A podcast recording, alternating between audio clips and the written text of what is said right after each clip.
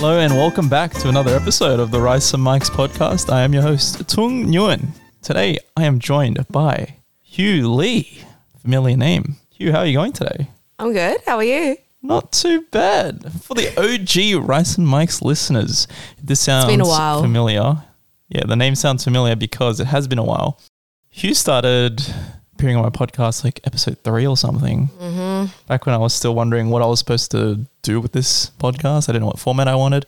Hieu kindly offered to join in for a bit and then eventually um, disappeared because I was like, you know what, this format doesn't need you. So Oh, see ya. Hurtful. well, it's great to be back again. Thank you for having me, Tung, in a new, new beautiful space. Yeah, yeah. Originally, I was recording in my bedroom, but now we have a sofa Yay! a new, different location. Hieu was in the interracial dating episode Yes, with Alex, one of my good friends. it is still current. Yes, they've still lasted. And new change in status. Well, there's not really any video, but Hieu is blinding me am- with the diamond on her on her finger there. We are engaged. Send your congratulations to. Congrats. Clap, clap, clap. While everyone Thank in you, the Tom. car Thank is you. going, all right, get to move on. Why is Hieu here? Well, I don't think we really went into depth on your career on the other episodes. Am I right? No, I don't think we did. Not really. You know what? It's been it's been a long time, Tung. But I don't think we've covered too much on your type of career before. We've done teaching before. We touched base on it, but we didn't. Touch base. Get out of here with this lingo. Like I'm in We've touched meeting. base on it, but we didn't uh, dig deeper All into right. how we progressed from teaching. For context, you worked as a primary school teacher. hmm How long were you teaching for? For about five years. I was primary school teaching. Yes. And what made you want to become a primary school teacher? It was in that weird stage in life where you were in year 12 in high school and you were forced to decide on what your career was mm. for the rest of your life in such a short time span. So, to be honest, I didn't really know what I wanted to do. I knew I loved art. However, growing up in an Asian household with all these traditions, you get fed these interesting stories about it, you know, doing anything with the arts is not financially free or responsible and yada, yada, yada. Then I decided to do a primary education degree because it was stable. I enjoyed children in a non creepy way. Um, and you know what? I became very good at teaching. And that kind of leads into my career now, Which is um, which is a paint and sip business. A mobile. paint and sip business. Yes. Well, let's just go back to uh, as you were working in a primary school. Obviously, it's got good connotation in Mm-hmm. an Asian household. Well, if you were to compare someone teaching in Australia versus someone teaching in Southeast Asia, I believe they're a lot more respected Mm. in schools there. Mm-hmm. 100% because it's a government based job as well, Yeah. first and foremost. And you are the educator of the youth. Yeah, I create the youth, I create people. but the the youth here don't seem to really respect teachers here. Is that right? Some do. It depends on the demographic and where you're located. Not to go into too much detail. Right, but can you reveal what your sort of what the demographic was in the school you were teaching? I worked with a lot of Middle Eastern kids. Love them. They were fantastic. Very hard children to teach, but also very rewarding at the same time. What makes it rewarding? because you know that they've come from such a hard background um, and the difficulties and challenges vary from academics emotional home life traumas and it's just it's nice to see that you can be that support for them and have that impact for them and yeah it was very rewarding I mean, how was getting into that career? Was it hard? I mean, you went through uni for a bit. breezed it man easy peasy Easy. easy So it's a three year degree and then no, it's a four year degree and then one year masters, right? no no no no it's a four year bachelor's Right. Then, if you want to do a master's, it's an extra, I believe it's two years. Do you need to do the masters in teaching or No. something? No. Oh, can't you just do TAFE or something? Does that work? No. No, no, you need a bachelor's. You need a bachelor's. Oh, okay. You need a university degree. Don't quote me on it, right, but, but I believe you do because you know some people come from a uh, a postgraduate degree Mm. already, so then they'll do their masters as a two year postgrad degree. So does that mean I can mix anything with it? Maybe, Like I did IT, and then can I just throw in a master of teaching and become a teacher? maybe. Not financial advice, No. but okay. Not educational Not advice. not career advice Yeah. either. I'm very uncertain. Don't ask me. yeah. I mean, as you were teaching kids in school, Mm. is it different to how we would have been in in school? Because I know there's a lot more tech now, right? Oh, as in like as students. Mm. Oh, dude, I'm the wrong person to ask on that. I don't remember a lot about my childhood. Oh, I mean, like I've kind of like you know, sucked everything out. I've closed everything off. that much trauma. a little bit. I mean, not really, but I, I don't remember a lot. But aside, no, it's it's really not. But it's interesting to see, obviously, the other end of the spectrum. Yeah. You know, as a teacher perspective, and seeing how annoying people were, and like just the intricacies of everything. But no, I don't Okay. think it was that much different. Because I feel like kids these days are a lot more tech reliant, or Oh, yes. they know more about it actually. Oh, yep. hmm So in terms of like including technology in learning and teaching and stuff, then yes, that's definitely more advanced. You're using iPads, obviously laptops, but different platforms and functions on those as well to integrate it in the learning. But we had iPads, didn't we? No, not during then. I think iPads were a thing. Oh, maybe like towards mid middle of high school. I mean, I never really left school, so I, I can't really distinguish when I went to school and you know when I taught Oh, it. So I remember distinctly I bought an iPhone 4S, which I saved Oh, up for so long uh, for like $600, bargain. 32 gig model. And that was in year nine, I think. Yeah, six hundred dollars is a lot back then, though. It was a lot of money. Yeah, I think that was like six weeks or something, or five Oh, weeks worth of pay. Oh, when I was at pay. I thought you were Jack's. talking like lunch money. No. Oh, I was okay. lunch different, money, that- different uh, childhoods. I mean, it was Okay. still hard work. I mean, I'm not saying it was easy working Yeah. at Hungry Jack's. Everyone's heard my stories there. Yeah. It's not, it's not fun. Yeah, no, I get that. I had to save away my five dollars per day lunch to um afford some nice things. What were you saving up for? I was saving up for my year ten dress. How much was it? Kind of in that bad, right? Like I'm saying no, it $100? really was. It was actually a huge bargain. I think I got it for like thirty dollars. Damn, So, I, so I, I didn't eat for a good week. How, no, I take that back. I didn't spend my lunch money for a full week. So I had to sneak food from home in order to save my money. But key thing is I had to sneak it, otherwise I wouldn't get the money. That's you, right. You know what I mean? Yeah. Yeah. Mm. Mm. So what were you sneaking? What food? Or just like a sandwich, you know. You just pack it, just, Just like discreetly at 2 a.m. Yeah. at night. just make, getting Just, some butter yeah, on him. Yeah. Try and scab some food from my friends and stuff. Wow. Buy a bite each. Yeah. It's enough. You lost a lot of weight then. Mate, uh, Oh, it's only a week. Oh, you fasted, I guess. I, I told you I had a sandwich. For all days? Yeah, for five days. Okay. Well, yeah. that's that's and then I just had a you know big lunch at home, and mum would be like, "Oh, you're, you're hungry today." Anyway, going off topic here. Even you came to me for help sometimes on the tech that the kids are working on. Mm-hmm. How do you build a website or something? Or something. You came up to me for something. You asked for help on some sort of tech. Was this when I was doing coding? I feel like it might have been coding. Yes, I've got like no knowledge on coding. What did I ask you on? I feel like you asked me how to code something. I don't know. It was so broad, but I remember you. Look, I did- asked Hong, I ask you a lot about tech tech stuff a lot, regardless of it's in school or personal life or whatever. Yeah. you just you're just my go to tech man, you know. but I don't do coding. Everyone just Yeah, thinks I no, do but coding. you're just you're just smart. You just know everything. No, I don't do coding though. Everyone thinks because I do IT, it's like, oh, you must know how to hack into the yeah, Pentagon. but surely you know, just fit around if you. Yeah. Get me in the Prime Minister's Twitter account. and they come to me. I'm like, I don't do that just because I have an IT Oh. Ah, degree. True. I don't remember. It was something to do with coding. It was something random. For code camp, Maybe it was that. I could be wrong. But it might have been a school thing, like a project Maybe. kids working on. Are the kids today much more tech savvy? yes and no. Yes, in terms of using a mobile device. my phone, an iPad, how to scroll through and function through social media platforms. Oh, Yes. TikTok. In terms of basic researching skills, that's they lack that.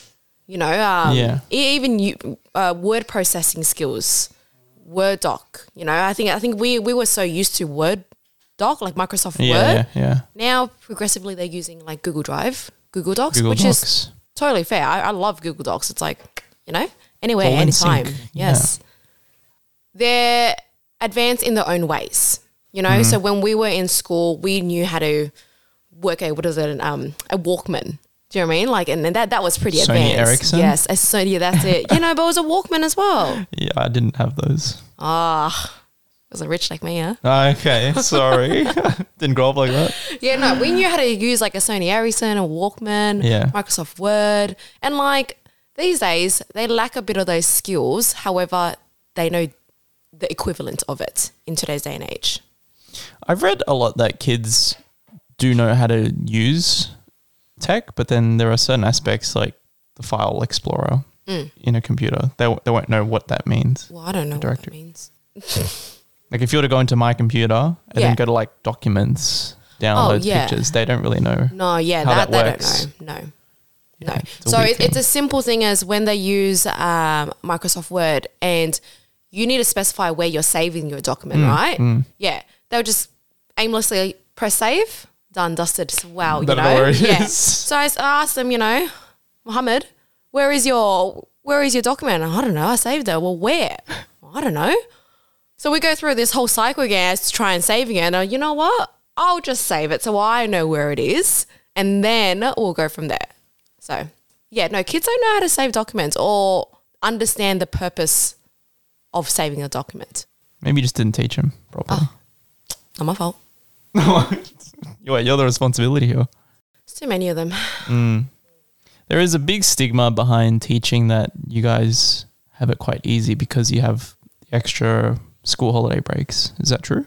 It is absolutely not true. Ooh, plot twist. Was that thing from um, Kitchen Nightmares? The violin.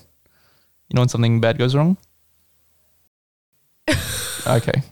I, I was just going to put the, you know, the drum effects. That's not a joke.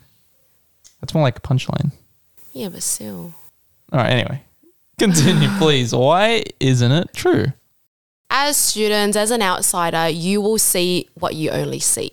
You see a teacher coming into a school grounds from let's say 8:30, you leave at 3:30, done dusted. And you know what? In some cases, for some teachers, that may be the case. That's fantastic. They probably got their organizational uh, organization, sorry, time management, everything in check, which is great. But realistically, you've got everything on the back end that nobody sees unless you're in the industry or the admin stuff, you know, the personalized learning plans, the the phone calls to parents, the documentation, the assessments, the planning for the assessment, the analyzing of the assessments, everything that you see has 20 different other components that makes that happen. You know, a lesson, if you see a lesson that has been uh, perfectly curated, there's 20 hours before that that's thought into it. And you know what? It's going to go to crap as well. So, Wait, what, what There's do you that. mean? like a lesson, you plan a lesson, it's great, And but goes to crap. yeah, because you've got Joey on a, on that side who's doing some random shit. you got fucking Ahmed and Jessica throwing shit around. Something goes wrong. You got Benjamin who doesn't understand anything. Why are you name calling all these kids? I up? don't know. I'm just throwing out random names, All must right, I say? fine, Okay. fine. So yeah, it's not as black and white as it seems. I've heard that some teachers do share resources that can help reduce workload. I think everybody should share resources. Like, why are you gatekeeping, man? So your school didn't? Well, no, my my school was was very sharing Oh. because it makes sense to do so. Yeah. you know. why- what, what's the yes, what's it the makes difference? sense to do so. You're making everybody's lives easier. Mm. I know some schools are really particular as to doing that. I don't know why. It's probably like um, a privacy thing. Maybe it's a I don't know copyright issue as well. No, it's Mm. not a copyright. It's just stupid. If it comes from the school, then yes. If it comes from the teacher, different story. Right. Yeah. It just doesn't make sense. It's like no one's getting marked on how well you made your your your lesson. I mean, no. I don't know. Maybe I mean, if you can observe sometimes, you, you are you're not necessarily getting marked, but they are, I guess, assessing the impact of the lesson. And if it's not impactful or effective, Yeah. then you got to go back and modify the lesson. right? But I mean, you can so- always just blame it. Oh, this guy was the person that made this lesson anyway. It's not my fault. There's a stigma in schools where if you say there's XYZ that had happened during this class or during this lesson that had caused the lesson to fail, eight out of 10 times there's an exec that would say, mm, Are you sure? It's probably your doing, your teaching, your lesson planning, your preparation. Maybe it's your wording that went wrong. Uh, Yeah, You always take the blame. somewhat. In, in some schools, Mm. I never had that. With the kids, do you see any behavioral issues with Mm-hmm. attention spans? Because I know they're growing Mm. up with a lot of short form content, which I myself do put out there. So I'm guilty of that. How often do you see that sort of? Oh, that behavior? is the basis of how you structure your lessons because you know their attention spans are incredibly short. There's actually a fun fact. So, standard, like generically, they say that an attention span of a child is their age plus seven minutes. So, if a child is five years old, Yeah. you add seven minutes to that, their attention span is 12 minutes on average, right? Obviously, give or take, whatever other You're saying that, and then you you look at me, who and I'm 27, and my attention span's like 30 seconds during meetings. Well, that's what I'm saying. So that's saying. Like st- standard, the, the the research says that, but in today's day and age, Yeah. if you get a good like 30 seconds in, you know, you're set. I think you need Subway Surfers playing in the background on the screen Why? to keep their attention. I'll try that next time. and like the Minecraft, the parkour videos. Oh, they love the Minecraft. Oh, Yeah. they love Minecraft. Yeah, they, That's a good they, they use a lot of Minecraft in learning. Fun fact, if you didn't know that, it's actually called Minecraft Education. oh yeah, I've seen that Yes. version. Yeah, What's different about it? no idea because I don't play Minecraft. But, you, But- haven't you used it before? Well, yeah, but I don't. I don't play Minecraft? Alone to know yeah the original one You're to know how to compare it i don't know like I, I, I love the concept of it because it's technically a game and that's how the kids see it but there's a lot of learning embedded in it that you can use in it as well which i think is pretty cool So it's like a trick. a little bit Yeah. Yeah, my attention span during meetings can be quite low sometimes. Mm. but you know what yeah like in today's day and age everyone's attention spans have decreased you've got tiktoks you've got instagram Social reels media. yeah social media it's it's hard because then you got to think about creating short sharp lessons to cater for that otherwise it leads to disengagement then disengagement leads to potential behavior problems and management and then Mm-hmm. chaos and then again you've got you got Ahmed and Jessica doing some shit in the background and Benji rolling over the floor Okay, fine. yeah Le- we'll leave them alone, all right? We don't need to bully them any further. disclaimer they are random names Yeah, in theory, right? yes Yeah. so you mentioned that there is a lot of work outside of school. Mm-hmm. What does that involve usually? Um, a lot of paperwork, a lot of admin stuff.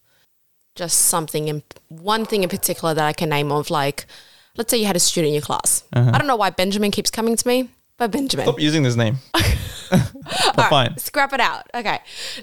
Let's say you've got a new student in your class. He comes from he came from a different school with a troubled background. Okay. right? He's also potentially on the spectrum. Okay. Now, before even placing him in your class, the exec they decide where he's placed. Mm. Okay, so that's a whole kerfuffle in, in itself. Then he's placed in your class. Then you're going to decide, okay, he's on the spectrum. He's got this, this, and this. How can I accommodate to him? So then you embed him in your class. You might pair him up with a few buddies to just ease him into his learning. Oh, hang on, he's got learning difficulties, right? So he's on the spectrum. He's got learning difficulties. Then you got to write a whole behavior or learning plan to accommodate this child, right? To do Just that, the one correct. person, one whole plan. Correct. So if to do that, you got to discuss with perhaps your um, executive, your assistant principal, other teammates, colleagues, sorry, and even the parents. You got to sit them down and discuss what are the action plans to assist this child in his classroom to be the most successful that he can. Then you got to discuss it with the child to let them know this is what is going to be taking place. Done. It's set in place. Okay. One term later, let's reassess. This is not working. Mm. Let's put on the document first and foremost why it's not working, Yeah. what's going to be changed. Then the whole process and the meeting happens again. You bring your exec in, you oh, bring Wait, wait, them, how your long does parents. this take? It's a whole year thing. But in terms of like setting up meetings and setting up, you, know, like bringing in the, the student and Yeah, yeah. I don't know, days. It's not a sit down and get it over and done with kind of thing. To be able to do one thing, you got to do this and then this and this. But So imagine, overall, imagine then you got 10, 10 of those kids in your class. You got to do each one Yes. individual. You can't just do a bulk one. no. Can't they all Because be it's an in- similar? it's a personalized learning. Jeez. So that's just the one aspect of it. But, but let's say how many hours would it take to do one in, in one term? I don't know, let's say How many hours would that take in total? four or five. If you're meeting, setting up a meeting with a parent and the child, that's already like an hour. Four or five hours of work. Yeah. That doesn't sound like much. Okay. And then you put an extra five. It's, oh, it's okay. What? Okay. So it doesn't sound like much, right? So then, like I mentioned, have 10 of those kids, yeah. right? And again, this is 2% of the extra stuff that you need to do in your day. Mm. So tell me, when do you do it in your day if, you've, if you're teaching all day? So let's say, Out of those six hours that you're teaching. Out of the six hours, yeah. so out of the six hours, six of the six hours you're teaching. No, you got 40 minutes lunch, 20 minutes recess. Oh, you think we get lunch, do we? No, we don't get lunch. What?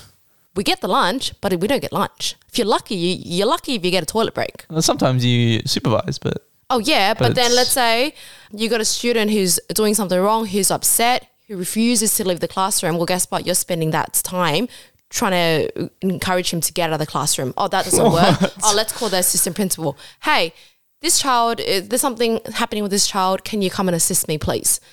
She'll take five minutes to come up. That's that's like a, a third or half of your of your break done yeah. right? So by the time you heat up your food, you chat, you have your small talk, ugh, ring, ring, ring, back to class. Everyone's class. like, yeah. There you go.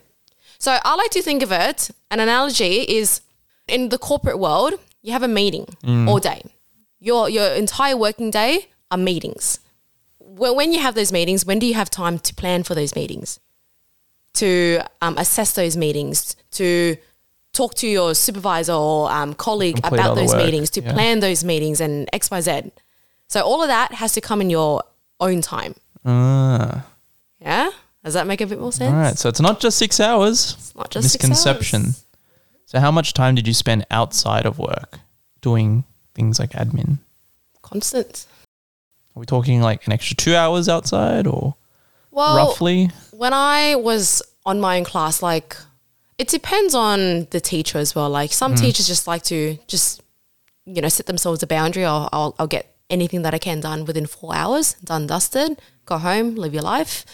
But then some teachers like to, you know, dig a bit, dig a deep, deep, dig a deep, deep, deep, dig a, dig a bit deeper and unpack things a little bit more, you know, um, researching things and understanding things and then applying it into your program and then, Understanding what exactly? I don't know, the process of reading per se. Process of reading. Mm-hmm. What does that So mean? if you're, a lot of the times you're also learning on the job, right? So yeah. at that one point, I was learning how to teach like reading, like phonetically, using meaning and visuals. Anyways, I'm not going to bore you with that. Um, But now that you're saying it, it's interesting because they would have done that to us, but now we don't think about it. But it's Yeah. kind of just ingrained in yeah. us. So all of this stuff, like people just think, very common misconception, just sound it out, right? But have you seen that TikTok? Oh, a giraffe. yeah, have you seen that TikTok of this girl who sees the word who? W H O. It's, it's not a TikTok, isn't it? A, a- Okay. Anyway, a vine, whatever it is, Yeah. right? And her mom's like, oh, just sound it out. Just sound it out. She's like, what? What? What? what? I remember this So one. some words you physically cannot sound out. So they're called sight words. Anyways, so amongst all of that, I'm learning the processes of how to teach reading. To do that, you got to understand the psychology of reading and understand letters and print and sound and mm. all that fun stuff. And then you got to selectively choose a book that accommodates to your child or your student, sorry, at a certain One for the level whole class. you don't know. So you might do groups, so you know, like reading groups. Yeah. Yeah, remember that? Yeah, good old stuff. Yeah, so reading groups, you might select a uh, a text for a group, and then you differentiate amongst those students in that group, because sometimes not, it's not always one size fits all. Even though let's say they're all reading the same level, they might have different things that they need, right? So you're thinking, and then so then mm. you've got all that planned, and that's done in the back end. Then you're in the class, and you're teaching that group, and you know this child's reading and you're, you're thinking, okay, you got to use meaning. You got to look, look at the picture. What is the picture telling you? Oh, no, no, no, no. What does that say? Look at the word. And then you're, you're, you're going back and forth amongst the four or five kids, knowing what your kids know and how to assist them. It's like micromanaging in between Basically, yeah. These little brains of theirs that are still Yeah. growing wrinkles. And don't get me wrong, like it was a really interesting thing to learn. It sounds like you have to be always switched on though. Oh, 100%, Know what's yeah. going on. Yeah. And then let's say, you know what, that, that goes all to shambles. That doesn't work at all. So then you, after school, because you don't have time to reflect on it during the rest of the teaching day after Yeah, yeah. school, you sit down, you might have a little cry or two. That's okay. Um, and then you, wait, wait, wait, wait, wait, wait. How often did this happen? Yeah.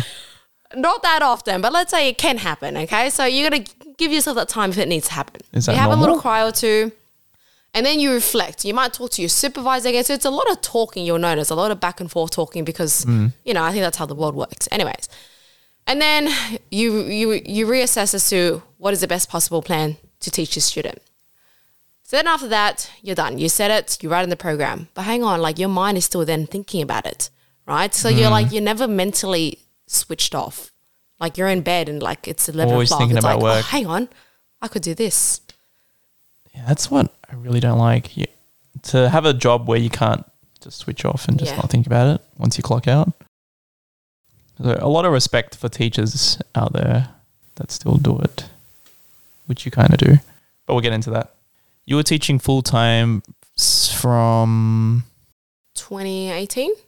2018, and then you switched to part time when 2021 or two. uh, one of the two. So it was about three, four years. Yeah. And was, was it at that point where you felt like you were burnt out, or I've had my fair share of bad experiences, which then shaped my perception and understanding of teaching. And it was pretty bad. So what was your that's, initial that's image why. when you first Um, got into it? Was it like, oh, this looks fun? It looks breezy. You Just Uh, yeah, I Chatting with a few enjoyed it. kids? Yeah, I enjoyed it. You had to really, um, you had to really tell yourself to enjoy it. Otherwise, you would get burnt out. so you're gaslighting yourself. Basically, it's like you know, yeah, you had to find this, you know, the one percent good amongst your your day. and then what was the breaking point? I had a really bad experience. Do you want to share it, or I can, but I can also like it, it'll drag on. what's the Basically, I had so as a beginning teacher, you have an assistant principal or a supervisor. Usually, they're as- assistant principals Mm-hmm. who mentor you and they coach you through your first full year on class of teaching. yeah? This AP, she basically micromanaged me and manipulated me and gaslighted me throughout my entire year. Mm. Um, and it was pretty bad where she then got like booted. Oh, she got fired or something, She got transferred back to her old school. right? That makes sense. Yeah. That's that's as much good. as I want to disclose. yeah, because you But it, mentioned, but it wasn't, sorry to interrupt, it wasn't a um a one off thing because I, Mm. I heard that it happened to a previous to another teacher, similar situation, exactly the same situation Mm. the year before. So it was a recurring thing. That's why she got Mm. transferred back to old school. What's it like dealing with parents of students? Because you've told me a few stories where you did have to deal with a lot of a lot of parents. Often enough, calling you? parents are the main problem. Oh, really? Yeah. Not the kids. a simple analogy is if you've got an anxious kid in Mm-hmm. class, like a lot of the times that ang- the anxiety comes from the parents. Oh, it did. Yeah, so you can see that it, it, Yeah, it stems down from through. them, or yeah, it passes there. The parents' anxious anxiousness makes the child anxious. Right. Yeah, It's like uh, generational trauma or something. a little bit. Or it's like it's just something simple like you know if your parents raise you to be like really frugal with money, then you kind of adopt those. Yeah. Yeah. Okay. you I of agreed with that. You kind of adopt those practices, and then as an adult, you instill it in your own life. Yeah. You know, but then you can probably change your perception of it because now like I, that, that's what happened to me like my mom she raised me as a very frugal parent Mm-hmm. and as a child i'm like come on man just just want a banana like just give me a banana please Move a little. yeah splurge a little yeah but now as an adult i'm like you understand the significance of money like you don't get a lot of things as a child Yeah. do you know what i mean like you don't understand the bigger picture of it you only know what you know yeah Like how much can a banana cost, right? well, clearly too much Those days. back in those days You told me a story about how parents would call you as well. did i Didn't a parent call you or something, and then they were getting really? Oh yes, yes, Really yes. Yeah, no. it. So sorry, in my head I was thinking like through my private number. I'm like, no, no, no, no, no, no. Like through the school phone, yes. Oh, because every time I thought it was a private number. Okay. Nah, every time I needed to call a parent, like if I call for my phone, I'd Mm. put it on private. Otherwise, you get like abused and hassled. Like, hello, is, What's my kid doing? yeah, no. So yeah, we'd always call from the school phone. But no, we had a, um a parent call the school requested for me. It was one of my students' parents, and she basically had a go at me. And it was during the time where I had put in notice for resigning from the school. So she had already known that I had two weeks left, and she basically said, "Actually, I don't know if I should go into the details." But what was the overall sentiment? And Oh, basically, she just um, yelled at me. She said, "You didn't give a shit about my child. You're leaving in two weeks. Why did my child come come home saturated in in his urine? X Y Z. Blah blah blah." so you did go in detail anyway. Well, Alright. somewhat. um, and I then approached like colleagues who were working in my who were in my classroom, office ladies, who like lots of teachers and adults Yeah. saw this kid before he left home. All happy days. He was smiling. He was skipping out of school, must Yeah. I say? Right. And then five minutes after the school bell, mum's calling me super upset, saying that he's upset. I'm like, he looked like he had a fantastic day. like, Where's she getting this? well, that's it. So She picked up the wrong kid. Mm, maybe. so basically, yeah, she ended up swearing at me, having like a full, Wow. you know, three minute blast at me. I'm like, I'm listening. I'm like, and I said, sorry, miss, blah, blah, blah. I'm not going to deal with this. I'm going to hang up now. yeah, that's just. I hung up. Yeah, don't Yeah. Don't give him that. And my principal was really lovely. He's like, "Do you need to take a day off? Like, you need That's to, nice you know." And he, yeah, th- no, that was seriously though. Like, he encouraged um, file an incident report about this because, Oh. yeah, it's actually on um, on file and everything. But does that even lead to anything? Well, if it's a recurring thing, maybe. I ended up doing it because he encouraged to do so. I didn't take a day off because Need I need to. Well, no, like it'd be compensated. Yeah, yeah, but no. But I was only like 10 days out from. Oh, that's a point. But yeah, had a fair share of that. Um, I don't know. Parents are weird. Like, I get it. Your, your best interest is in your child, but also sometimes that's all they think about. It's just their child against the world. Like, their child Their is just a. the main character in the classroom. That's it. But I'm like, you got 30 other kids in here, man. You Yeah. know? Like, How much attention can I give him? Oh, fun fact actually, um, I was wearing a, a rainbow lanyard. hmm During class. No, just, it's, it's, it was uh, where I had all my keys, my staff badge Yeah, and but was everything. it during a class or something? No, just, it's, it's my lanyard that I use day to day. Yeah, but where were you wearing it? Oh, at- in school. Yeah, yeah. I'm just trying to paint the picture here, and you're just like, oh, this is Oh, my- we're still talking in the school yeah. environment. Okay, so then I don't know what particular time it was, but it was a time where it was a lot about gay protesting. Mm. During the gay marriage thing? Maybe, probably, sometime last a, a year or two ago. Mm. Parent came up to me. Never talked to this parent day in my life. Came up to me and she said, "You're not teaching my child about gay rights or anything about that, are you?" I'm like, "What? Like, what's going on?" I'm like, what? No. And I hadn't even picked up anything that she like said. And then speaking to a colleague afterwards, she's like, cause, cause of your lanyard. I'm like, oh, I'm like, it's pretty colors, man. They can get really paranoid about that stuff. Well, yeah. It was part of her belief as well, like the parents, but also That makes sense. like, don't be too quick to make assumptions. Yeah, it makes sense because it's their religion, but then it's also it doesn't excuse them of No. doing that. It's just so No. weird. Yeah. I was taken aback for sure. So it sounds like you deal with a lot of admin. Mm-hmm. You deal with customers like in retail. So a lot of Basically, silly people and a lot of paperwork. How's the marking?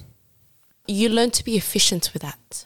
So you might get you might do you might you might do the marking with the kids if they're old enough to do that. So let's say it's let's say it's homework, right? You send homework out Monday, return mm. it on Friday, right? You might get the kids first thing Monday morning, take your homework out, let's mark it together. Oh, what about the kids that don't have it?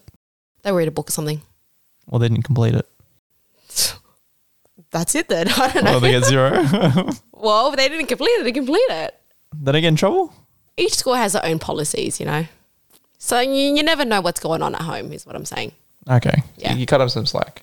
Well, you know, you know what's going on with the student to know who to cut slack off of. Uh, That makes sense. Okay. So yeah, it's important to know your your students. Mm. But um, yeah, you learn to be efficient. You learn to do it during class time with the kids. The kids do it. You have the answers on the board. They'll do it. Mm. Yeah. They say marking, it, it depends as well what it is. Like if it's writing marking, then obviously you have to do that yourself. You, it's not just marking like a, a tick, it's more so you're analyzing what they can or can't do. Then you use that information. Here's where it goes. Then you use that information to dictate how you proceed next from there. Right? Let's Yeah. say this you, realize in this kid's writing he's lacking punctuation or something, right? Then you might target um, or readapt your program to cater for that. Or like Just for the one kid, though. maybe for the one kid and maybe for the whole class, you might see like common themes. Yeah. But yeah, you learn to be efficient is what you need to do. Otherwise, you're going to drive yourself crazy. By efficient, it sounds like all you're doing is delegating your work to the kids. Basically, yeah, 100%. Honestly, for it's free free labor. You know what? You tell a kid, who wants to do me a favor? Oh, Their hands pet, huh? shoot up. No, every kid's hands shoot up Why is that? because I don't know. I think it's just a way to get out of class, first and foremost. Bit of a bludgeoning time as well. It's a good opportunity to send your like your cheeky kids. Just to get them out. Well, hundred, yeah, What? That's a for real. tactic. It is because first and foremost, you need a break from them, Mm. and they probably need a break from around them and themselves as well. Yeah. Yeah, so I'll take it. All right, the tips and tricks of being Yeah. a teacher. Oh, Hieu, fancy seeing you here. What a great party, right? Oh, hello, Tung. Yes, this is a fantastic party. If only there was some way of preserving the memory of this great party. That would be a great idea. Let me try and call someone on my iPhone 13 Pro Max with three different cameras to get some ideas. Hang on. You could contact Son of a Booth, which brings the photo booth to your event using a professional DSLR camera and studio lighting. Wow, sounds amazing. What else? They have fun props to suit any occasion and give unlimited sessions and multiple prints. Amazing. Do the people listening to this podcast get any bargains? Beep, beep, beep, beep, beep, boop, boop. I just got off the phone with the CEO, and he said listeners can get 15% off for quoting Rice and Mics podcast in their booking. All right, enough of this ad. Let's go take some high quality photos now. Yay! Yay!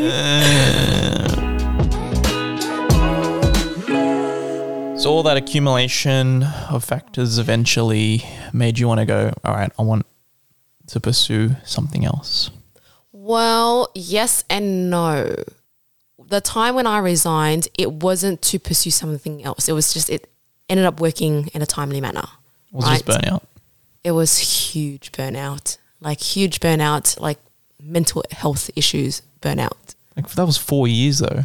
Your teacher's doing it for like 20, 30 Yeah, years. I know. But they say, like, it's statistically the degree or the, the profession in teaching, as a beginning teacher, it's a very standard now that you resign from the teaching profession within the first five years as a beginning teacher. Seriously, that's really bad. Mm-hmm. Yeah. Yeah. So, you know, again, you'll have teachers who say, I've been doing this for 20 years. It's nothing, you know, I'm, I'm fine. Like, people are just soft now, whatever it is. Yeah. Look, everyone has their own opinions. That's fine. But also, everyone has their own experiences. It's whether you want to dedicate your whole life to a, to a feeling or, you know, something that you're not truly passionate about, I suppose. But that's by person. I mean, they could just have like a very good support network in the school. Yeah, and yeah, by by person, by school, by teams as well. It's with any any like A lot of variables. workplace. Yeah. Yeah. Yeah. No, but then yes. So then I had resigned with the intention to do casual teaching because I wasn't sure what I wanted to do yet. But just turns out at that time I was speaking to a few friends, um, Pay and Boca and Chris and Miriam, and we had What, the who's this? they're friends who are also business owners. Okay. But also just my friends as well. Yep. We were just chatting and they suggested the idea of, hey, why don't you start a business? And you know, you have these conversations like, oh, what kind of business? And you Yeah, bounce ideas this, off, yeah. you know what I mean? Like you bounce ideas off each other. It's like, oh, well, initially, um, Chris he suggested, why don't you do a paint and sip studio in the area? And I'm like, what's this little, you know, minority? How how, how am I going to succeed with a small business that's already profound across Australia already? So then I kind of brush it off. And again, you go back and forth with conversations. Anyways, long story short, chatted with my other friends, Pay and Boca, and then somehow we just thought mobile. Did some research, did some market research, and we thought there was nothing like that in Sydney at all. Nothing, no mobile paint and sip. So it was already, it was bringing what was already niche, a paint and sip, but filling the gap of it, making it mobile. We, uh, and I was like, I was scared. I was frightened. I was like, I've never done this before. Like, I've never ran a business. I've never started a business. Like, you know, it's a, it's a scary time and place. But I'm very, very grateful to have had friends who who have successful businesses to reassure me to just like encourage me just just go for it. Like, you just gotta go for it. So then one night went to their place. Um, and they said, because I had an art account, like just a painting account at that time. What the hell's a painting account? Like I just like let's say you have like a um just posting your progress. That's oh, it. like Instagram or something. Is that what yeah. you mean? What did I say? Painting account. I thought you.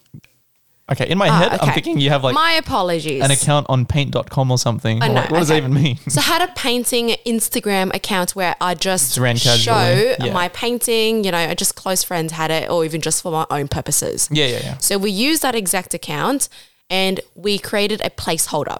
And the placeholder was literally, what is it like a, a van graphics?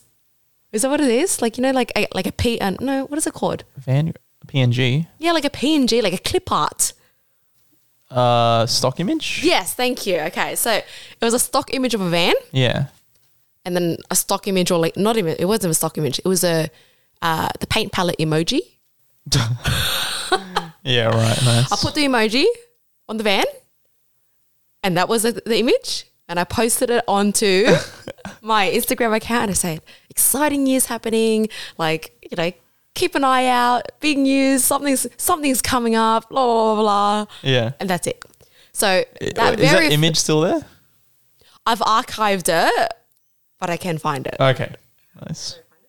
But how did you end up with the name of your business? If you would care to share what that is. Okay, so the name of the business it's called Art on the Gogh, but Go is spelt like Van Gogh, G O G H. It's like a play on words. Get it? You Get it? Because like we go to you, and it's Yeah, like yeah, go, yeah. Uh, yes, good stuff. um, and then you know what? Art on the Go would not be Art on the Go without the name Art on the Go. what were the other names that you came up with? I'm curious. Okay, so we were adamant, and it, how the name hunting began was Alex and I, my fiance, were just sitting in bed together, and we said, "All right, let's brainstorm some names." So again, you bounce off these ideas with each other, with each other. Sorry, um, but I was adamant I didn't want it um, with the phrase "something and something," like uh, paint and sip, oh, it's too boring, uh, right? brush and bubbles. Um, Rice and Mics. Wait a minute. Are you calling me out? Oh yeah. Wait, what's wrong with that kind of word? That kind of okay, business look, name. it is great because it's catchy, it's quick, and people catch on easily, which is what you need, what you want, right? Yes, Rice and Mics. Rice and. Okay, but I was adamant I didn't want to be another something and something. Sorry, better than us. Okay. I didn't want another like you know bubbles and brushes. Um, I don't know. I'm just making up names. All right.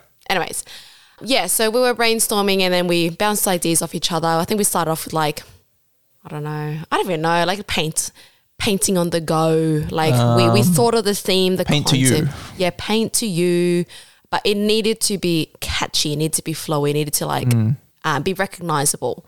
Um, so then somehow we managed to get to like art to go, then art on the go, like but art on the go is in like just go. And then we, uh, um, it was more almost like simultaneously, but I believe that I came up with this because Alex doesn't know Van Gogh. He probably does, but he doesn't like you know it like that. put him down like that. I do. I'm sure he no, knows who no, Van Gogh because he claims and takes the credit that he came up with Art on the Go. He, I, I believe he came up with Art on the Go, like Go. But I'm the one that created Art on the Go, the Go, right? But that's the thing, like, so it, it's kind of like a shared credit. Where are the receipts? Who said it first? Me. Anyways, because it wouldn't be Art on the Gogh without the G O G H. We need to hear his side of the story. He will say that he created it, but guaranteed he does not know Van Gogh. I can't put an opinion on this Anyways. until I hear his side. Mm-hmm. But please continue. yeah, so that was it. It was almost like a like an aha moment. Like we looked at each bulb. other. Yeah, a light a light bulb moment. We looked mm. at each other and it's like, oh, that's it. This is it. This is it. Art on the go. And then that night, I went home and I downloaded a um like an image editing app, a font image editing app.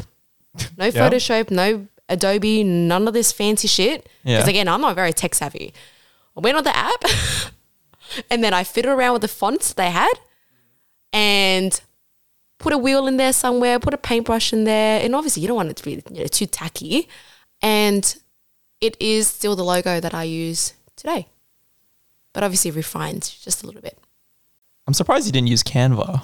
I didn't know of Canva back then. Oh, Again, I'm not asked me. very tech savvy at all.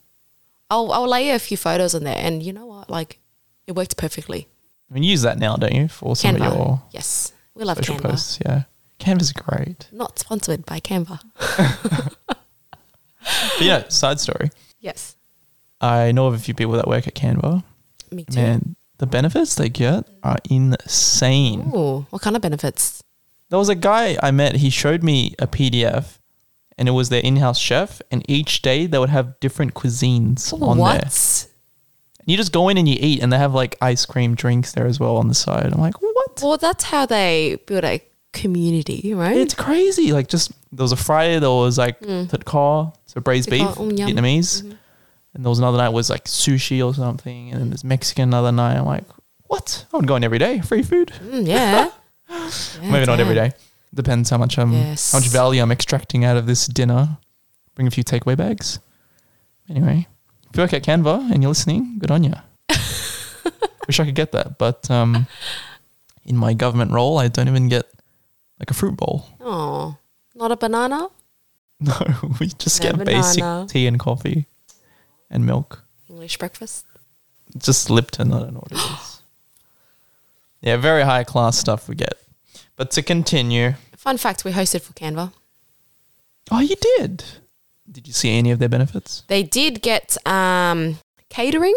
I'm not sure whether that was funded by them or just Oh, funded been. by Canva.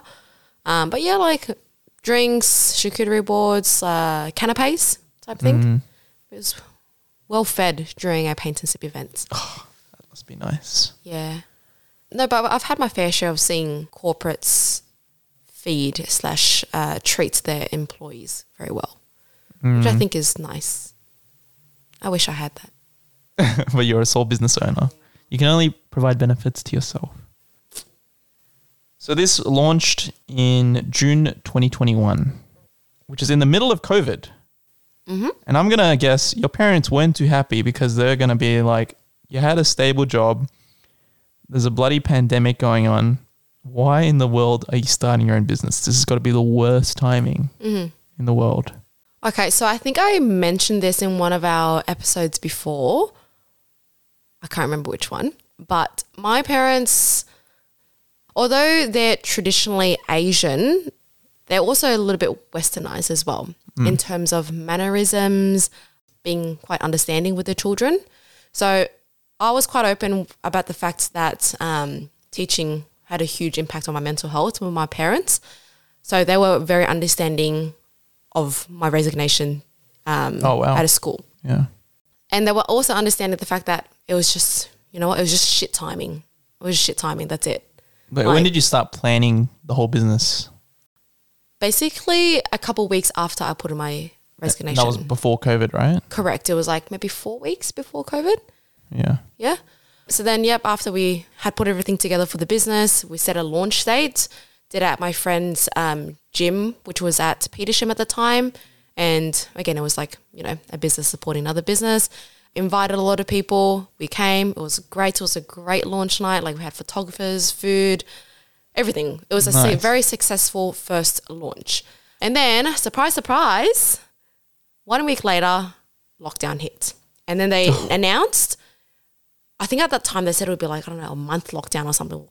I don't I don't think they Yeah, specified. good but times. Yes, they specified it was lockdown. I said, oh, well, fan fucking tastic. because what the fuck am I supposed to do now? Right? So Yeah, you got bit no of a- income. yeah, yeah. I had no income. I had a bit of a panic attack, panic attack because I'm like, okay, well, I just launched the business. What am I going to do now? And I didn't know how to run a business at that time. That's a later story. Anyway, so I signed up for Centrelink. First time ever being Oh, on Centrelink. shit. Yeah. And I'm like, you know what? This is all right. Like, you get Well, a decent. it was up during COVID. I Yeah. remember. It was a good like seven ish, a hundred, I think, either a week or a fortnight. Was it because it was like business relief or something? Because you ran a um, business? Or was it just general? It was seeker? just yeah, no, no, no. It was just if your job was impacted by the lockdown, here's a lump sum of money. Sign up for it. I Ah. believe it was just that. Yeah, so mine was because my intention was to do casual teaching. So that was impacted Yeah, yeah. by the lockdown. Anyway, so maybe like a month goes by. I'm like, I'm living comfortably. It's all right. It's a bit sad at home, but it's all right. like, you know, Just bludging. yeah, I was just bludging. And then I don't know, I can't remember the specifics, but somehow I'm like, you know what, I need to kind of pursue this business a little bit further. Mm. And then I decided I have a friend. Her name is Claudia Lai. She is a business marketing coach. Shout out to Claudia. Um, I reached out to her and I said, I need help.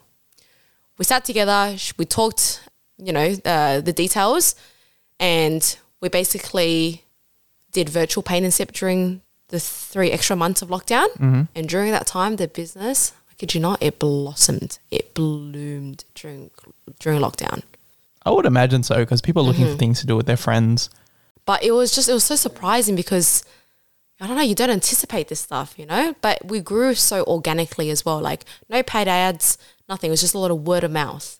And we had it started off with just like friends and family, and Yeah, you know, yeah. this friend re- referred this friend, and then then companies like small businesses and companies and organizations reached out. I'm like, like shit, like this Oh, is big stuff. Like this small real. little girl, you know, hosting for big names and big businesses. Like this is pretty. Like it's pretty cool.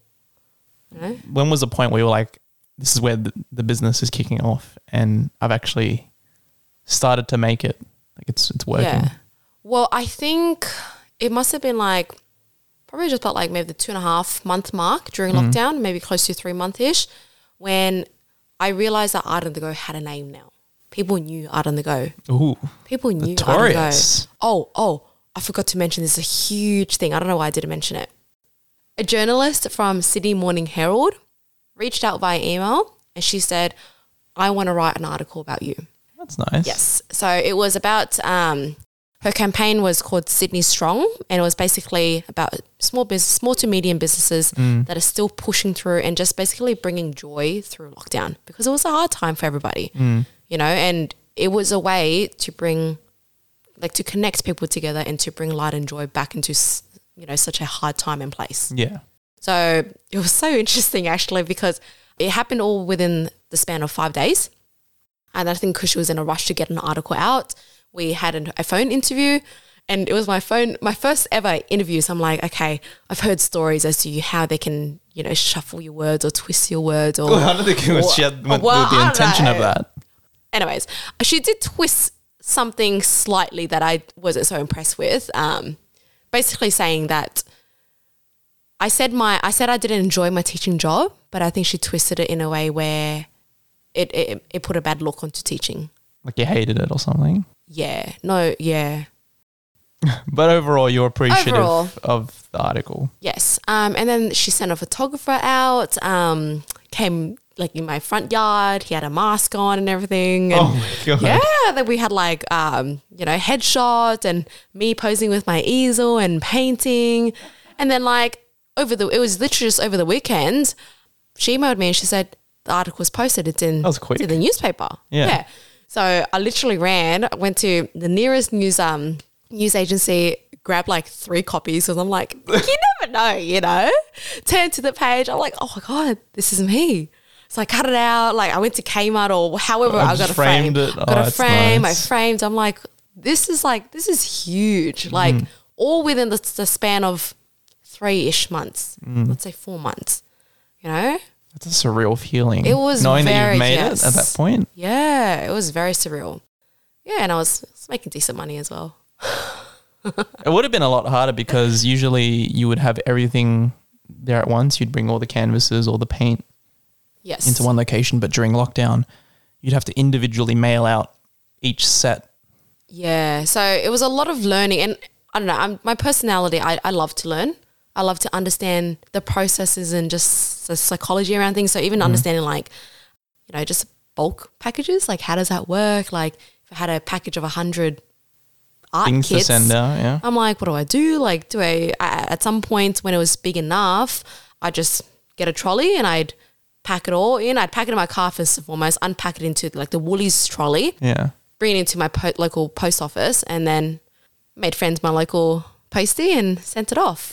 But how does the bulk work? Like, how do the you, box, so I do you had up to 200 orders at once. Yeah. I had to, you had to book in an Post deliverer, Mm. deliverer, sorry, um, to come to your location and they picked it up. Oh, so that makes it easier. But it was very fun, like understanding just packaging, you know, what worked. So we started off with just like bubble wrap and like um, those satchels. I'm like, this is not good for the canvases because it can get easily destroyed and just little bits and bobs that made it like, it was very stressful during the time. And I'm like, now it's like, you're learning. You Yeah. know what's going to yeah, break or not. yeah, exactly. How hard is it to teach online? Because when you have internet issues, for example, maybe people can't really see what's going on on camera. Yeah. So this, I had to figure out my setup um, in a way where they could see what the model would look like, and then the guidance as well. So I had it set up two on the one easel, which is pretty easy. They didn't necessarily have to see my face, but when they wanted to see my face, I just popped my head in, which is Spoken. nice. And it did get awkward at some points because you know it's over Zoom and there's times where people weren't talking. It's like hmm, I'll just stand here, I suppose. You know. what do you talk about? Yeah, like obviously you'd make your small talk, and there's only so much people can talk about, and people would, um, talk with each other or not. But yeah, it was a difficult obstacle to overcome, to be honest. But now you're doing actual in person Yes, stuff, yes, which is obviously a lot easier and I believe more better in terms of financials because usually a lot of paint sip places they can retain more money by reusing a lot of things like brushes and oh, stuff. 100 percent, yeah, So when you were mailing out things to people, they just keep everything, yep. It was high in expenses. but you built that into the price, I'm assuming, or yes, yeah. but you add everything up, and you know shipping and Yeah, it's a lot. GST and all that stuff. It yeah, it adds up. So now the profit margin's better in person. Yes, profit margins are much better. And it's just much more enjoyable. Like, I don't know. I'm all about experiences. Mm. Yeah. What was it like building your website? Because you said yourself you like learning. Yeah. So I can recognize when my expertise has a limit um, slash my knowledge. So I reached out to a friend who were website builders. They were website builders. They helped me build the functions of the website, which I had no idea about. You know, like accessibility, um, functions of the websites, like booking pages, contact, emails, like literally the the tech stuff. Yeah. I think you can really realize the common theme is that I'm not very tech savvy at all. I hear this a lot of work. It's okay. Just say it once and I'll believe you. Okay. um, yeah, so I thought it'd be an easy process, but turns out it really wasn't because there were lots of things that did not meet my requirements. Things like color schemes, designs, um, just the little details that make it a website, you know? So, what I've learned from that experience was that they assisted in helping uh, sorry, they assisted in building the website, but the website design itself was not up to what my brand was about. And you learned that they were back end developers, right? Not front end. Yes, correct. So you can't really blame them. No, I can't because yeah, that it's partially my fault because I didn't recognize that oh, there's actually two different aspects of website building. Mm. Yeah, you wouldn't really the- know that No. unless you kind of knew. Yeah, so it's the website design and the website building. Mm. I don't know. I just assumed it was like, oh, pay someone, they do everything. yeah. yeah, but as much as you share your vision and you know uh, your branding, really only you can kind of know what Yeah. yeah, Yeah. you stand for. But now it's all done. It's nice and fancy. It's nice and fancy. and I still critique the website from Yeah, time to time Yes, he does. give you tips. Yep. And I appreciate it. Constructive criticism is good. Although his criticism is involves doing tech stuff, which I think I can't do. I'm saying forward that to your developer or whatever. I'm not doing the work for you. But I'm giving you tips at least. It's free advice. I appreciate it. What kind of customer base do you work with the most? The most. It kind of goes in seasons. A little bit of years as well. So we started off with a lot of hens. First year out of, and even just saying this now, I understand why. First year slash month out of lockdown. So we got our lockdown October ish. Extremely slow straight out of lockdown, business wise, which is fine. People were doing like the catch up game, you know? What we're doing? K barbecue? Yeah, K barbecue, brunches. Yeah, that's clubbing. it. Yeah. Things that people missed. Mm. Um, but the following year in 2022, heaps and heaps and heaps of hens nights, bridal showers. Like every week, every weekend, there was guaranteed at least like one or two. Yeah. People really love painting penises. Yeah. Mm-hmm. What is it about it? I believe it is you want to add the raunchiness and sexiness of like strippers and topless waiters and stuff without actually having that awkwardness or paying for that service. Because you know what, having topless waiters and strippers, it can be a little like weird, awkward. I mean, I guess it depends on the energy of Hundred the percent. person. Yes. So But you have depends. done that. I have. I haven't done it with strippers, as in like the service, but um, Yeah, that came out a bit weird. yeah. But we've done a few with topless waiters, and I have. It's so interesting and nice to see, like the other side of it. Because obviously, when you attend as Mm. a guest to a hen's night and you experience the topless waiters or whatever it is, it's like ah, hee hee, you know, Yeah. you're giggly, you're you're you're you're a guest. But coming as a um a service provider, it's Mm. like oh, it's interesting. How's it interesting? They do what they do. They wait Yeah. toplessly. You know, they serve drinks, they serve food, but in some instances, that's kind of where it ends. Yeah, yeah like That's that. it. But for me, where my brand itself is all about having everything as interactive as you can, and obviously you're not going to be like on the pump, you know, minute by minute. Mm. But I've seen in instances where some just kind of like once they've done their job, you know, they don't need any more drinks or food. They'll just kind of stand off to the side, maybe have a few nibbles of drinks themselves. And it's like, well, should this not be the time where you're interacting with the ladies or something like that? Or I don't May- know. So Maybe I it's the company you're going to. no, I didn't. I didn't hire them. Oh, it they was did. yeah, it was the oh. clientele that booked the topless waiter and the go. Yeah, but it's fine. Like it's not like It- they're gonna fine. blame your business anyway. No, no, no, no. But I did. I end up using them as part of the experience. So in times where they were we were painting penises or the male body, Mm. like I use them. I'm like, come on through. Like make this. Let's make this a fun experience for them. Mm. Like I'm like, um, and obviously as professional as I can. I'm like, oh, you know, before we paint, we've got to start sketching them out. Like, you know, you can make him as um voluptuous as you like, you know, make him as masculine. Like, let's look at Henry over here, you know, let's have a Yeah. look. Like, Henry, can you do a little spin for me? Like, he's got a six pack happening, Yep. you know, whatever. Like, we got it. like, I, I love to involve the topless waiters when I mm. could, just to make it a. doesn't feel awkward for them. You include no, them hundred percent. Yeah, it doesn't feel awkward for them. Doesn't feel awkward for the clientele and for me as well. So a lot Was of it lot sort of of hands on. successful? You involving them? It made it the experience yes. better. Mm-hmm. But I bring it down to myself. Like I make the sessions great. All right. No, honestly, Way like to put yourself on a pedestal. if you look at our reviews, you will see like seven out of ten reviews involve my name in them. Very humble of you.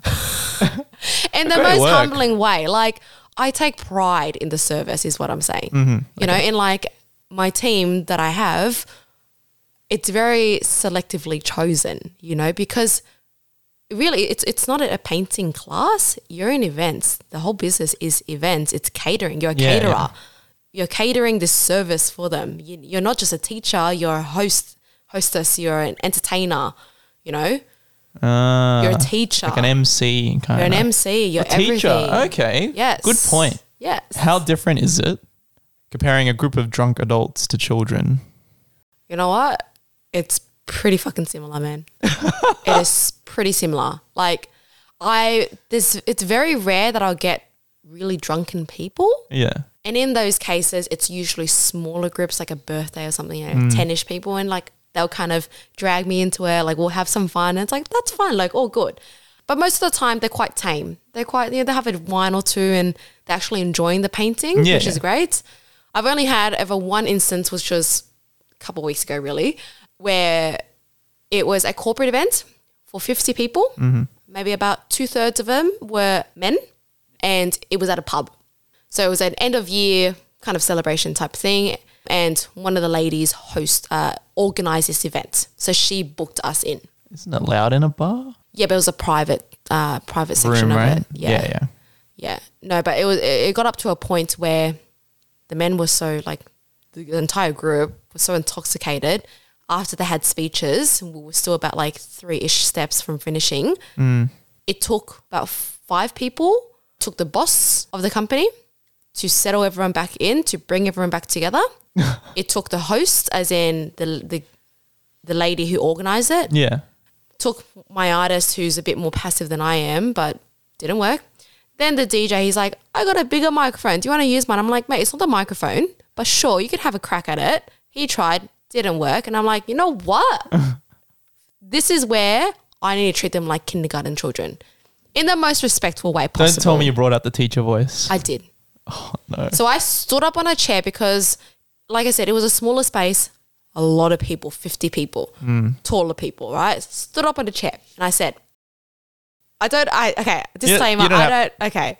No, it's, it's pretty teachery, but yeah, it was, yeah, I basically said, when you're ready, you may sit down. We've got three more steps, and then you guys may drink however much you like. So I s- broke it down like three, like phrase by phrase. They looked at me, and I kid you not, I have not seen them move faster that entire night than I did there. So they all scooched their bottoms into the chair, had their eyes locked on me. I'm like, great, let's get started, shall the we? way you phrase that is like how you would talk to kids. Yes, but obviously you don't We'll do say it in a dogro- derogatory Yeah, way. yeah. You know, like obviously, like you add your little humor. I'm like, you know, It- I, yeah, I understand. It's kind of like you're kind of telling them, but you're kind of like jokey in a Yes, way. Yeah, yes. I, I get what you're saying. yeah, though. because it took five people, including their the CEO, to do that. They would have listened to the CEO. I'm like, oh man, like I don't know what else to do. Yeah. Yeah, and That's it, it took us a tough good like 25 minutes to get them to sit down. I'm like, Well, they're just running around. What are they doing? no, they're just chatting, chatting amongst their their groups, like in individual groups. Ah. And like I get it. And like when we structure our sessions, we structure enough where you get to paint, you get to socialize. Yeah. You know, it's not a sit down class. And just pay attention the whole time. No, yeah, Yeah. no. We had breaks. We had that intermission as well. Went a bit over time, but yeah, it was a pretty funny, funny moment. We can laugh about it now. But yeah, it was just it played out so slow motion in my head. And the fact that they all looked at me once I said it and they sat down, I'm like, great, okay, let's let's move on. What other skills from teaching have you incorporated? time management. Like teaching alone is not just vocalizing teaching. Oh, like Reading steps out. yeah, reading steps and uh, not really reading steps, but knowing how to break down the artwork in steps. Mm, yeah, Yeah. I've been to a paint and sip before, mm. and obviously I have no graphic skills at all or painting skills, but there's a certain methodology that they all use that can make it very simple and easy to break down. Mm-hmm. How did you figure out that formula? Look, I think it just comes down down to my own teaching experience, like understanding the right words. So I've noticed, like again, you get to understand the group that you have. If some people are a bit more into it, They like to know the art, fantastic. I'll whip up some fancy art art words and we can learn about it together. Some people are just there for a good time. So I try not to bore them too much with the technical words. Yeah. And we might say, let's say, I don't know, let's say the drawing circle, uh, like a moon or something, Yeah. right? That could be technical, like you're angling your brush and the way you swivel your brush, or whatever, right? Use the little brush. Use the big. Brush Yeah, big little brush. big brush, and whatever. But then I, I'd not dumb it down, but make it a, use words that, It's layman terms. yes, and it, it makes it feel more casual. You know, it's just a circle. Let's do a circle together. And they're like, oh, a circle. Like, I can't- I can't do a circle. I'm like, you got this. Like, we can do a circle. I like we have a good, you know, have a little like giggle about it, have Yeah, a yeah. laugh about it, and yeah, it's all fine and dandy. But yeah, it's even like it goes down to the type of words you're using. If you notice that I've I've taught um, a specific method, one person doesn't get that. Okay, I got to think of a different way to explain this to this person. Or if you want to show them, I know in some instances, um, even personally myself, like if I'm doing something and I don't get it, or like, or if I'm doing something I think I'm doing okay, Yeah. I'm like, oh, it's not the best, but like, it's all right. And someone's like, oh, you could do this instead, or like, um, oh, that doesn't look good. Let's do this. Do you know what I mean? Like, it makes you feel like, oh shit, like The I- backseating. yeah, like have I not done something well? So I personally try not to give too much advice unless I'm noticing they're struggling or they genuinely ask for the advice. Yeah, yeah, yeah. Because otherwise, it makes them feel pretty bad about their Yeah. you know, yeah. about their work. doing well. Yeah. But it translates really well. And I try and, um, like, there's professional learning that goes into the staff into doing it as well. And it's good because some of our, like, artists are teacher trained. So it helps. And I realize that teaching is very important. So they need to have some sort of teaching experience. That's what you put in your CCAD. Yes. You don't have to be qualified in teaching, but you need to have teaching experience. Mm. Because you don't know how to teach it, the service, the quality of the service is like others. How many staff do you have under you now? Four.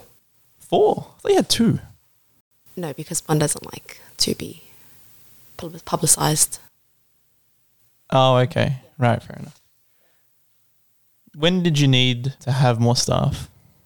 When I realized that we had a lot of double bookings, Because it's mainly like weekends, right? like Thursdays through Sundays, and or double bookings or big bookings. So yeah, um, when I realized that it was over like thirty people, and obviously I can't manage that on my own, I need an extra hands on deck. Really? Not even 30? Thirty and more. I like to think of it like a class size. Yeah, yeah. Yeah, because if like I'm helping someone and someone's like, "Oh, Hieu, I need help," and I was like, "Oh, just just wait." you know? you get overwhelmed, Yeah, yeah. no, yeah. Initially, I just had Alex helping me.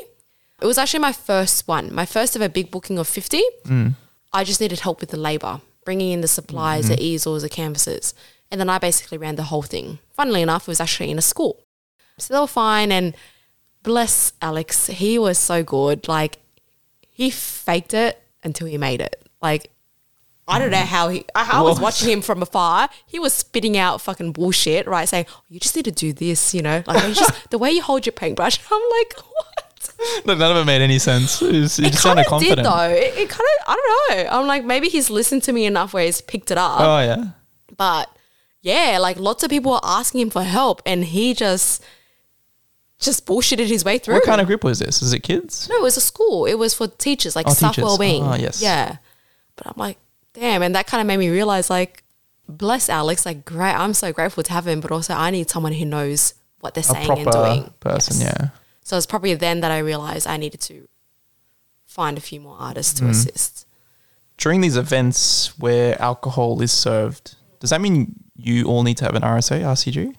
No, because we are not liable for the alcohol. Most of the time, it's hosted in private venues, Mm. so they are liable for their own self. Uh, Um, and if it's public, so we, we aren't licensed to provide alcohol. Mm. So that's why we don't provide anything.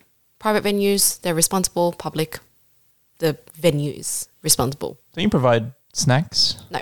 Oh, we can as an add-on, but that is just like like a charcuterie.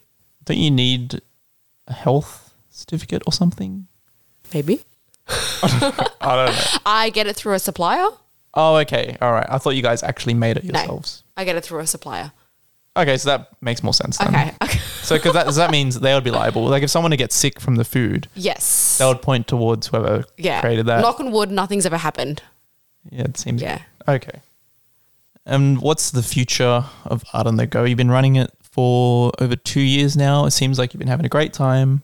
Business has been good. Where do you anticipate this? So having talks with a few other friends, in this case, his name is Anlil, Anlilo Fernando Nguyen. One of our friends. Yes, one of our friends. Um, and he's got experience in like sales and stuff, and we just have like sales chats. And I love having business talks because I don't get to have them often.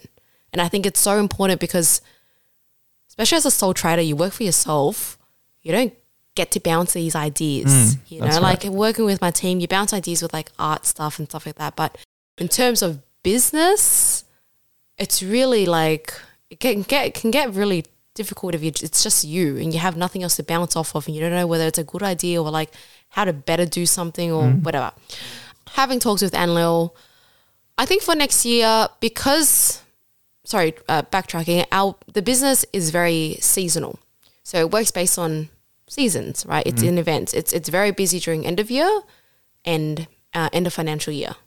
Everything else it relies on what people want to find for. You know, look for birthdays, hens, wedding season as well as during like summertime, which is great. So understanding when's a busy season, when's not. So my goal for next year is to make the business more sustainable in terms of having sustainable income. In doing that, and again, it's just kind of in the talks at the moment. You may like to include this or not, but um, I guess creating contracts and making deals and pitches with corporates, corporate businesses, um, and having like a year long contract. Mm. Yeah. Because I I think a challenge I would say with a lot of paint and sip businesses is the customer retention. Because once you do it once, it's like, all right, I don't really need to do it again. You don't need to do the same painting. Maybe you'll do a second time for a different kind of artwork, but I don't really see myself personally going to something like that that often. Mm. Once you do it once or twice, Yeah, I get that. so I think that's that's probably a challenge that you would face. Yes. That's why I want to overcome that and make it a bit more sustainable for next year. But it's, It's hard in the to works. know what it is. Yes. Don't reveal business secrets. What's the funniest story from your paint business? I don't know about funny story. Funniest group. Well, there's been a few instances where like not necessarily the funniest, but like they've, they've gotten drunk and then they're like, Hieu, you gotta you gotta drink with us. You drink.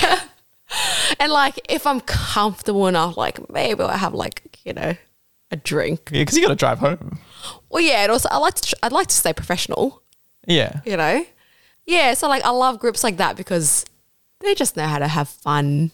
And but they actually like they don't disregard the painting as well. You know, the painting, the a- drinking. A good balance. There's a good balance, yeah. A lot of ethnic families love to offer food, Mm. which I love. A lot of like Middle Easterns and Asians, but like they'll like shove it down your throat kind of thing. I'm like, Take more, please. yeah, no. I'm like, "There, you like, just take a plate, just take a plate, like bring it home. You know, I'm like, no, no, like it's fine. And at that point, they've already wrapped it up for me. I'm like, okay, I guess. I'm like, I love it though. Like it's so great. But like, I don't know, it's enjoyable. The job is so enjoyable when you're doing the job. Obviously, as the owner, you have the back end of it, the business side of it, and that can get really stressful because you're thinking about, you know, how to progress in the future and whatever. But in the job itself, it's like you get to meet these people, you get to just get to know them as people and like their stories and seeing their journey even just through the two hours of painting. Yeah. I love when um, I've hosted I've hosted a few sessions for people who've never painted, usually elderly. Or One was like it's more interesting when they're elderly, like 90 years, 90 years old. Oh, that's never, really yeah, yeah, deep. never picked up a paintbrush once in their life.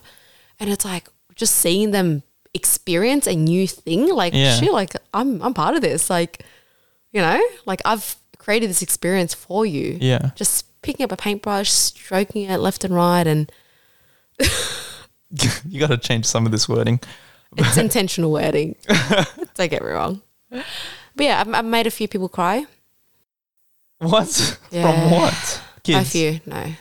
Well, kids are they're, they're normal. It's normal for them to cry. You know, they get a bit they're like, oh, frustrated. oh, they don't know what to do, or they get yeah, lost. they're not as emotionally regulated yet, and Yeah. they'll cry because they're upset. But no, I, I I didn't make someone cry. They cried during my paint and sip because they just couldn't figure a step out, you know, f- at all. Even after breaking it down for them and even doing it for them, and they just went please. But it just happened that that was a trigger point amongst everything else that was happening in their life. Oh, okay. Yeah, Yeah. so- not But your it, fault. It wasn't my fault, but it was still very awkward. but you got to be like a teacher in that point, right? You're like, oh, it's okay. We'll get over it. We'll. Well, yeah, but they were also Well, like a grown adult, and I didn't want to overstep the boundaries. Yeah, yeah. I'm like, I'm just here to tell you how I'm to just paint. here. I'll just yeah, come back whenever you're ready if you want. Was it a big group setting? Uh, twenty people, but it was also a really hot day. It was like a 38 degree day, and the sun was like shining on her back. So I think she a lot just of accumulation. a A lot of yeah, it was an things. accumulation of things. And we forgot to mention that you do do these classes for not just adults, but also for kids. We do. I love doing it for kids because that makes me feel like You're teaching it. Yes. And it's fun because they actually enjoy it. Like when I was teaching art in school, it was because it's part of the curriculum. No, they had to. They had it. to. Yeah. Some kids enjoyed it, some kids couldn't give a flying fuck. you know, but these, they're like, oh, wow, like, let's do this. And yeah, some kids got a bit more like competitive or like um, upset if theirs wasn't good, which is fine. Like, you know how to navigate that. But also those that were just like, oh, you know, like yours looks great. Like, this looks good. I'm like, that's nice of you to say, you know? It was good. It was fun. Are kids the easiest to teach Yes, I think so. In my opinion. because they listen? No, actually, no, no. It depends. It depends on the group, man. It depends on Yeah, the group. Some kids are easy. Like we get usually like ten years. Like that's a good Yeah. age where they can sustain the attention and actually have a good go. Mm. Like we had a, a three year old join us once. I'm like, this kid's just, she's just, he's just He's doing whatever, eh? Slip stuff, slopping some paint on. That's it. Doesn't Yeah. know what's going on. no, it depends. Some adults are really easy. Some kids are easy. Mm. Just depends. And just for context, there is more than just one artwork of a penis. Otherwise, if Hieu was showing kids how to paint a penis, I would be doing this Oh no. podcast behind a bulletproof piece of glass and over the phone. So, no, there are safe Insert, insert photo of penis artwork here. I don't do video, not all the time. In your real. Maybe. but uh, yeah, there's a lot of artwork. How do you even come up with Oh, these? okay, so that in itself. See how like teaching, this is like basically teaching. So the creation of the artwork Mm. is the lesson plan. Right? It's an activity. It's, it's a whole thought into it. Like it's a whole shambles into thinking how to create an artwork and the reason behind it and the use of colors and blah blah blah blah. So to create an artwork, let's let's say it's for Christmas, right? There's 20 million Christmas artworks around. Like you might like to paint a Christmas tree, you might not. That's fine. People during Christmas you can paint whatever the fuck you want as well, right? But let's say you want to uh, launch a Christmas themed artwork. You want it to be unique. Uh, you want it to be on theme, and you want it to be accessible and achievable for everybody, right? But the unique one, I, I always find a bit tricky because it's like there's so many around, and it's like it's hard. It's like it's hard to be original. You can't always be original. You know what I mean? So yeah, it's a lot of again back back and forth into liaising with our artist and um, trial and error as well. Seeing Aren't what you the works. artist? Yeah, but I liaise with my other Like colleagues? Yeah. Right, right. seeing what they think, seeing what works, using artistic expertise into it, and then you're teaching expertise into how you're going to break it down. Will it fit within the two hours? Right? If not, how can you cut it back? Anyways. Yeah, I get what you mean though with Yeah. the creative side because you can't be original these days. Everything mostly has been done. And there's a good YouTube video. I don't remember which one it was, but it was just basically how movie shots these days are just re- recreations of older movies, and they're just like done a little bit differently with your own flavor added to it. And that's Yeah. all it is. Because if you look at you know some other paint and sip businesses, how many of them have Mount Fuji and cherry blossoms? That's right? That's like one of them. I think from at least my personal experience, that's one of the most popular artworks out there. Yeah. And we have one of them hanging right there on the wall, which is the is it pagoda? Pagoda. yeah, Yeah. from Japan and cherry blossoms. Because I think that's just so easy. Everyone loves Japan. It is. Yeah. Um, been but there like, by the if way. there's nothing, if it's not broke, you don't change it. Well, you would change it a little bit for the business. Of course, Yeah. for copywriting issues. yeah. Yeah. Uh, So which one of your artworks is the most popular? Let me take a guess. Is it Japan themed? Mm, I can't say because it depends on what occasion it is. All right, overall. I'm sorry. Let's but just say overall. Okay. During lockdown, it was very Japan themed. We had like um, what's it called? The F- not not Fuji. Uh, you know the gates. Uh, Torii Gates. Torii, yes, the Torii gates. Yeah. Um, it was a reflection, moon, cherry blossoms. Yeah. It was great. It was beautiful. Everyone loved it. Mm. That was it. But then that kind of surpassed, and that's kind of like I haven't painted that in a while now, and now Ah. there's more like flowers and florals as a common theme. For hands, easily like Oh, torso, penis yep. kind of thing.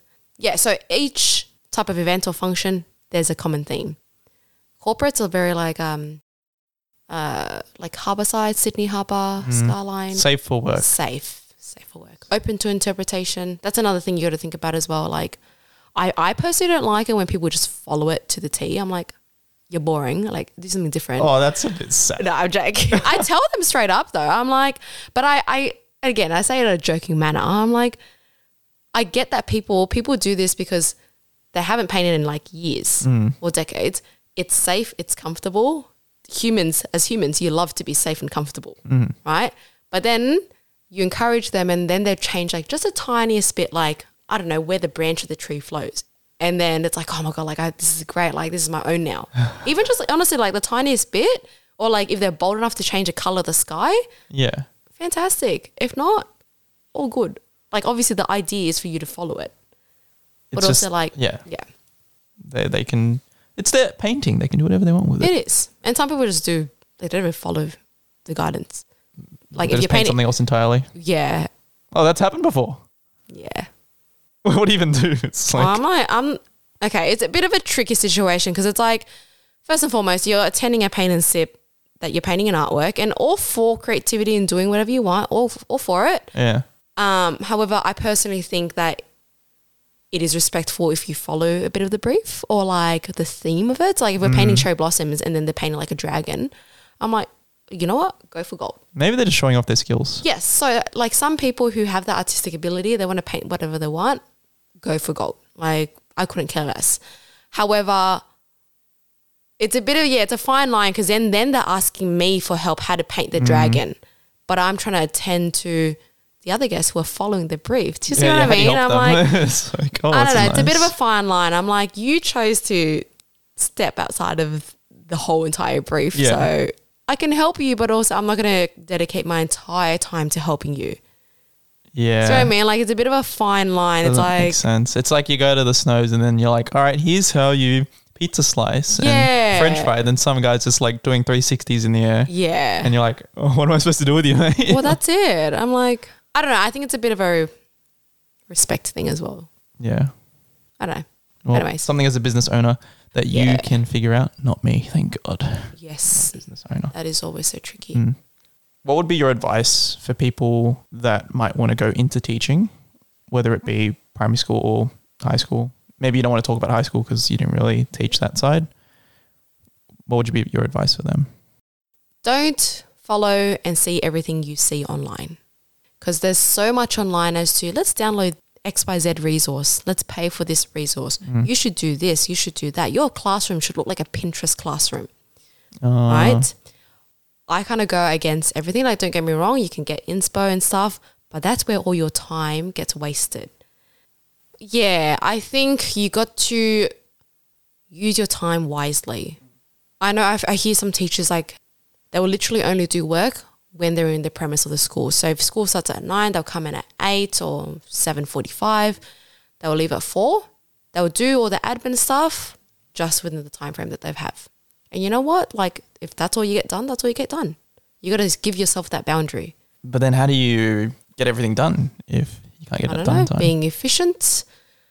Maybe you have to sacrifice another hour, but otherwise you will like you will burn yourself out. Mm. You know, you know what I mean? Like you don't set yourself those boundaries, you're gonna burn yourself out. You're gonna end up resenting your job. Then you're gonna end up being like me and then starting a successful business. I don't know. All right, relax. Anyways, yeah, set yourself those boundaries. Know how to choose your time and effort and spend your effort wisely. Like, in my experience, all the pretty stuff that you see online and you like a Pinterest, we call it a Pinterest classroom, it's very ineffective. It means absolutely jack shit for your kids. No impact. It's more so mm. for you. Yeah. Looks pretty, looks great It's good for the gram. good for the gram. But what I've learned when I was doing it with the kids is what you show in your classrooms, you got to do it with them. You got to refer it to them. Otherwise, it means absolutely nothing to them. So all that mm-hmm. Pinterest stuff, like my classroom was, it was all, always like you know butcher's paper, Oh, butcher's yes. paper around. I'm like, as like, ugly as it is, like you make it pretty and stuff. Like as long as it's It impactful, it works. That's it. Or the laminating. Oh, don't worry about the laminating. That takes forever. I remember that we had laminating Yeah, no. machines in the Yeah. classroom. And you know what? You say you'll reuse it, you'll reuse it, use it for next year. You end up losing half the shit anyways. And you're going to reprint it and waste energy.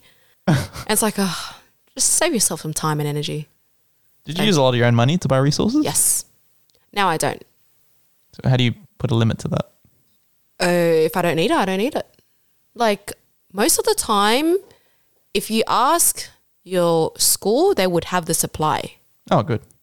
It, it just may not be up to your standard or your uh-huh. aesthetic standard or whatever it is. Like an electric sharpener, yeah, just ask. You get it. It may have may take a couple of days to get approved because it's it's not cheap. Hmm. But Just use the little 10 cent ones. and what just- if you got like fucking a hundred pencils to sharpen? Then what? you get the kids to do it. Yeah, I do actually. See? Honestly, they Free they, labour. They begged to come in during my break time. Miss, can, you know, can we come in? Can we hang out? I'm like, okay. Can you sharpen my pencils though? Yes, please. Can I? I'm like, yeah. Come join me. They love it. I I don't know what to tell you, man. You have an army of little simps or something.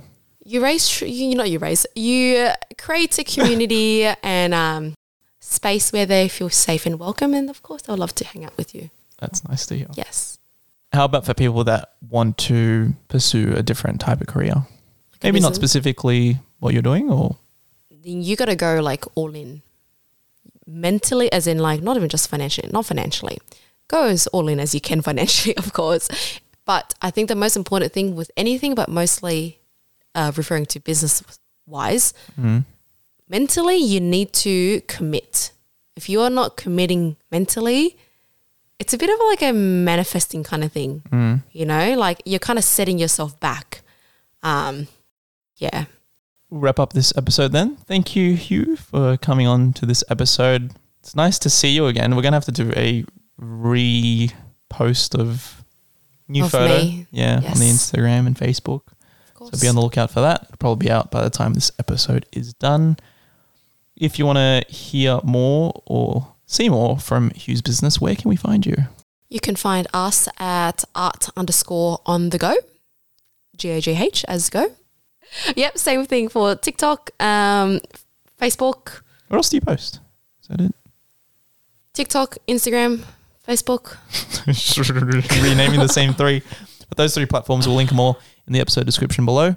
If you have any feedback, questions, you can email us at ricenmicspodcast at gmail.com or you can message us on Instagram. Otherwise, we will sign off for this episode. And I think this will be the last episode I create for this year in 2023. Woo! So thanks for tuning in.